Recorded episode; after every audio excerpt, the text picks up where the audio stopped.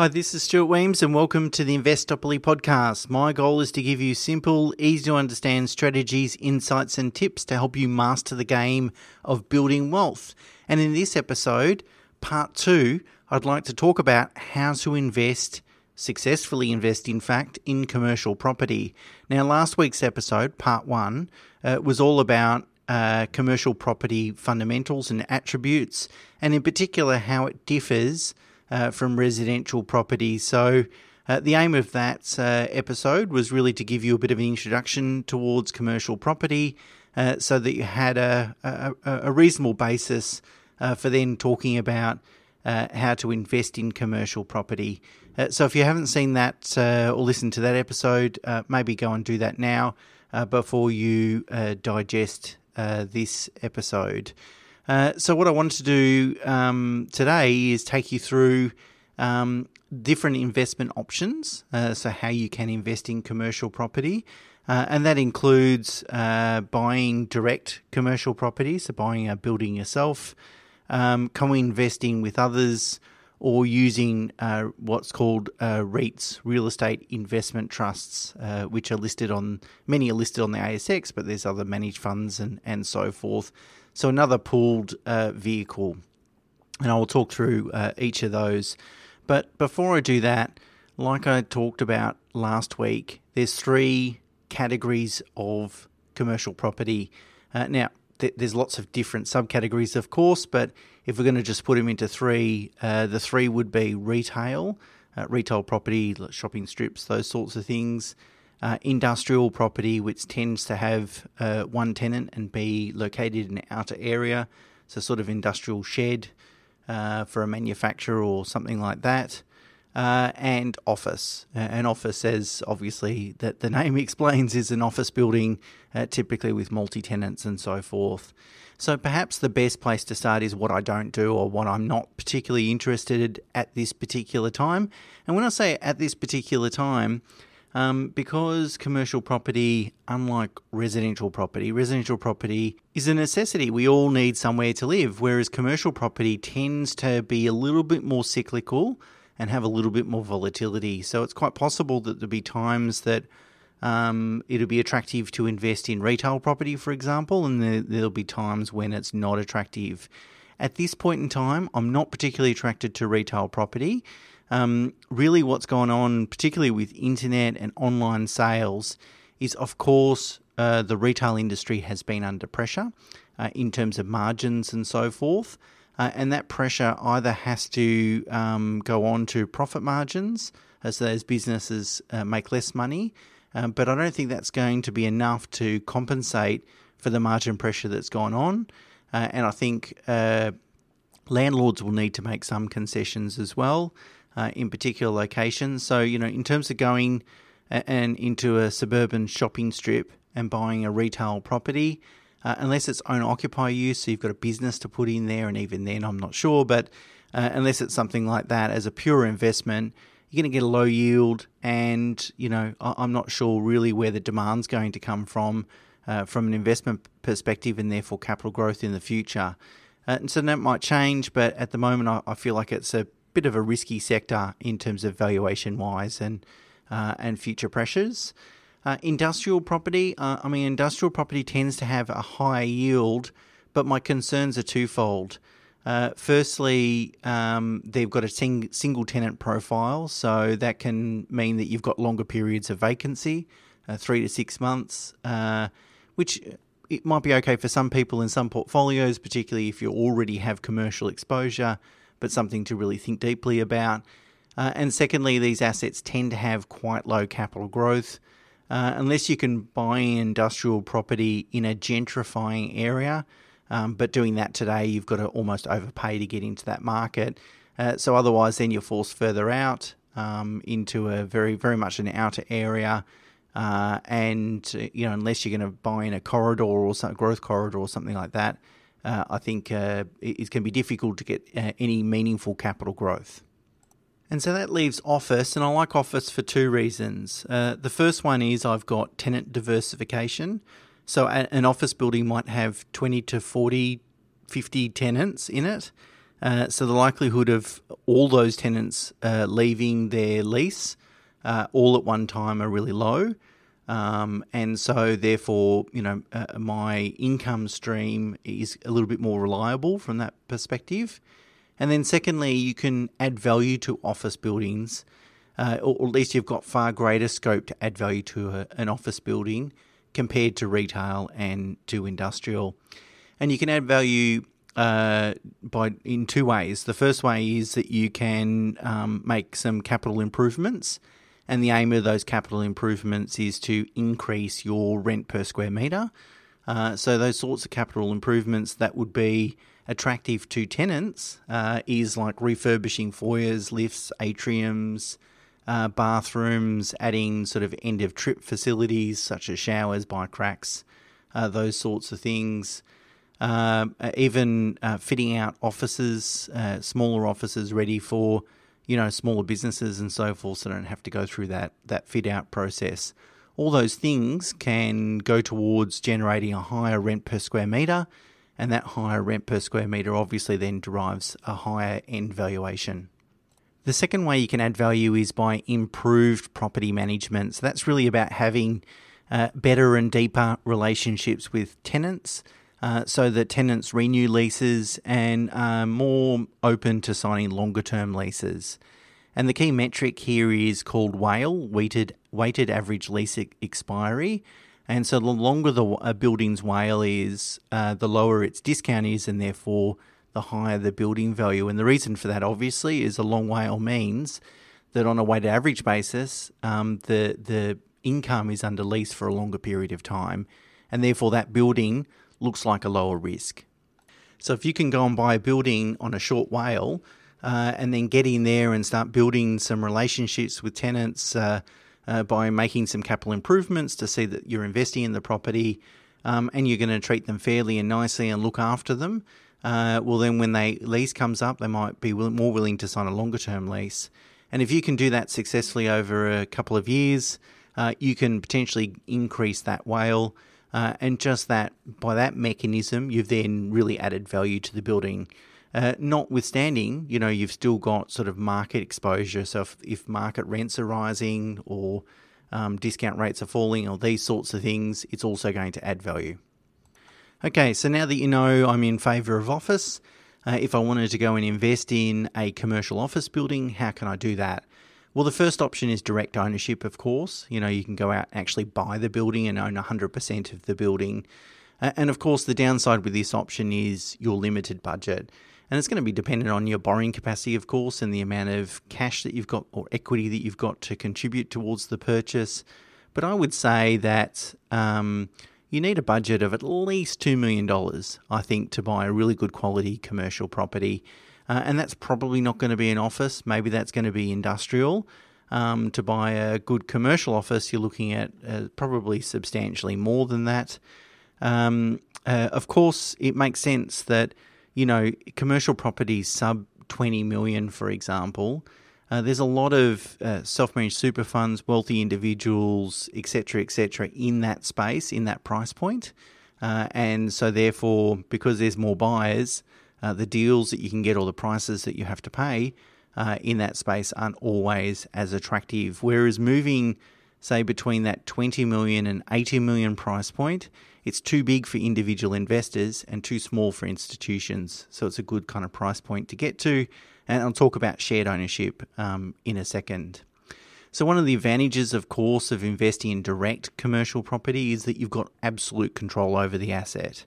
So you can decide, you know, who the tenant is, how long you're to tenant for, uh, and especially if there's alternate uses to that asset. So you buy it in an area that's gentrifying, and then you can convert it to, I don't know, residential or something like that. You've got full control uh, in order to do that. Of course, if you're buying direct commercial property um, and your budget isn't substantial, it's like several millions of dollars, then it's likely you're going to end up with a property with uh, one tenant. Uh, and if you have a single tenant profile, then you've got risks of uh, longer term vacancy. And even if the vacancy isn't that long, uh, you might have to offer tenant incentives, which means rent free periods, So it's quite possible that you know you, you don't receive any income for six months and so forth. Something you need to really uh, think deeply about. And now my wife and I uh, have invested in direct commercial property and certainly enjoyed excellent returns. Uh, in fact, we sold uh, that property uh, about 18 months ago because we received a, a stupid offer. And it's my view that uh, you know commercial property that is at a price point where most of us can invest uh, is selling for unusually high prices, and I just don't see the value as a, just a general comment uh, at this stage. But as I said, commercial property can be cyclical, so it's not to suggest that that uh, sector of the market won't represent value. So, I guess as a general comment, investing in direct commercial, um, I'm not particularly attracted to that because I think the prices being paid at this particular time uh, are too high, and I don't really see where the returns are going to come from. Okay, which brings me to the second uh, investment option, then, which is called shared ownership. Uh, so it's possible to co-invest in commercial property with other investors, uh, and these are often called um, investment syndicates or property syndicates. Uh, and it typically comprises of a group of investors that uh, might go and purchase a building uh, using some debt. So they might borrow 45 to 50% of the purchase price and then contribute the rest in equity. Uh, these assets are often owned in a unit trust, and each investor owns the units in that trust, so they've got a fixed entitlement. There's several uh, commercial property investing businesses that arrange syndicates, and really, like anything in financial services space, you've got to be super, super careful. Uh, and in fact, I would say most uh, commercial property syndicates uh, really don't make very good investments. I mean, it's a little bit like investment grade residential property. Most residential properties aren't good investment prospects, and uh, most commercial property syndicates also don't make good uh, investment prospects. It really, there's a lot to consider here, and the team behind the, the commercial property decisions is critical. Uh, they've got to have skin in the game. Uh, they can't be just employees uh, willing to do deals and moving on you know, they've really got to have something on the line uh, in order to make sure, give you comfort, at least me as an advisor, comfort that uh, uh, they're going to make good long term decisions uh, and they're not taking silly risks. And also, and probably even more important, they've got to have runs on the board. So, a really good long term track record of generating returns. Now, of course, if you find the right syndicate, uh, it can offer heaps of different advantages. And the first one is it's you're leveling up on quality. You're really getting yourself into a price point that has far less competition. As I said um, previously, that 20 to 80 million dollar price point, too expensive for wealthy individuals typically, uh, and too small for institutions. So there's a lot less competition in that price point, uh, and there's potentially better deals to be done as well. The other advantages are, you know, the, the risk of suffering a lower income due to vacancies are greatly reduced. If you have a, a large amount of money to invest, you can um, spread it across multiple buildings and get yourself some diversification there. And finally, um, the investment manager will manage the whole process, you know, right through from asset selection, acquisition, negotiation, capital improvement, uh, property management, and so on. So it's a very you know, hands off, passive style investment. And again, if you've got the right managers working for you, uh, they're the ones that are really going to drive the returns and, and generate the value. Of course, the main disadvantage with this investment is that you own units, uh, typically in an unlisted unit trust, uh, which is a illiquid investment. And so, of course, if if the investment turns bad, if you buy the wrong property or something bad happens, um, of course, you can go and sell those units to someone, but you know who's going to want to buy a unit in a dud investment? Um, so I guess, but that's true for most investments. I guess, like if you go and buy a dud uh, residential property, um, that's also hard to sell too. You know, unless you really drop the price. But the way of mitigating that risk in terms of ending up with a dud investment is choose the right investment managers, so the people behind the business, and do your due diligence on the actual asset that you're buying as well. Make sure it makes sense. There's a evidence-based, rules-based approach to selecting that asset and understand where the returns are going to come from. So, you know, if you can buy an asset at a very good price, you're happy with the type of asset you're buying, and thirdly, that there's plenty of scope for improvement, then the chances of making a loss are, are greatly reduced compared to, say, just buying something, you know, on the basis that it's a rising market. Now, some people don't like co investing because of the lack of control. You know, if they, they can go and buy a residential property, they're used to being in control of that asset.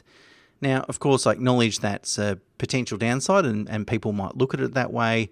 I don't. I mean, if I go and invest in an index fund or an industry super fund, I don't control that investment, do I? You know, but I can get my head around that. Well, same with commercial investing. I don't really want control, um, particularly in the commercial space, because I'm not an expert in that area. And in fact, I'm ultimately relying on the investment managers, the people that are making the investment decisions, to manage that investment and make decisions along the way. So, giving me control doesn't really help me very much uh, because I don't have the skill set to be able to take control of that investment. Whereas if it's residential property, it's far more kind of set and forget. And so having the control when you've got a residential property is not such a big deal because you can outsource the property management. And then beyond that, there's really not too much to worry about. So the lack of control in terms of in- investing in a syndicate, uh, I'm far, far less concerned about um, from that perspective. And the final investment option is what's called a real estate investment trust or REIT. Uh, they will come in a managed fund form or an ETF form. Uh, those ETFs are, are, listed on the ASX, Australian Stock Exchange, and they're a little bit like the pooled um, situation, the syndicates I just explained, but at a much bigger level. And instead of the units being unlisted, they're listed, so they've got you've got a liquid market for them. Um, REITs will typically invest in a number of buildings, and they could be worth you know five hundred million dollars, whatever it is. It's a large pool of assets that they're managing. According to data compiled by S&P Dow Jones, about 60 to 80% of actively managed REITs fail to beat the benchmark. So therefore, I use exactly the same approach with investing in REITs as I do investing in shares. That is, I use low cost passive indexing not active funds management. And Vanguard has an excellent example that's produced some really good long term returns. Now, I'm not surprised active management fails to outperform index. Uh, some of the stories I've heard for you know really large uh, REITs where they'll have some acquisition managers that get hired, they'll go and buy a couple of buildings, they'll get paid a bonus this year, and they're on to the next job. Uh, you know, a different role at a different firm. Um, uh, they don't really um, care too much about what the results look like, particularly over longer term. You know, they've been paid and they've got their bonus and they've got no skin in the game. Uh, whereas uh, indexing, of course, is far more diversified uh, and you tend to reduce your risk that way. I tend to avoid Australian REITs. I tend to go for international REITs uh, just because Australian REITs have uh, sort of too much exposure either directly or indirectly to retail property.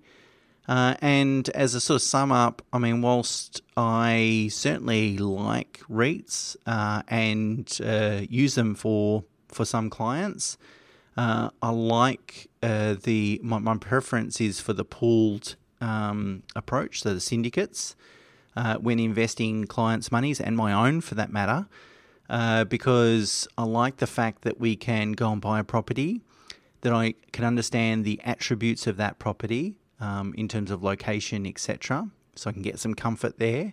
And that, as I said, there's some value adds that you can um, implement to drive returns. And in fact, that you don't buy the building unless there are those value adds.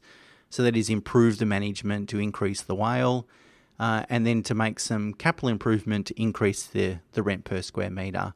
And so, if there's those value adds as well as just general market sentiment that helps you, uh, you know, increases the building over time, uh, then I think that greatly reduces your risk.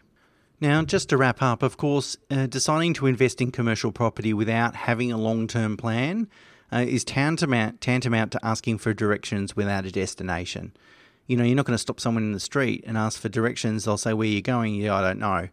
And, you know, the, the whole point is having a long term plan provides context, a context for deciding is investing in commercial property a wise move at this stage? Does it help me get closer to my goal or further away?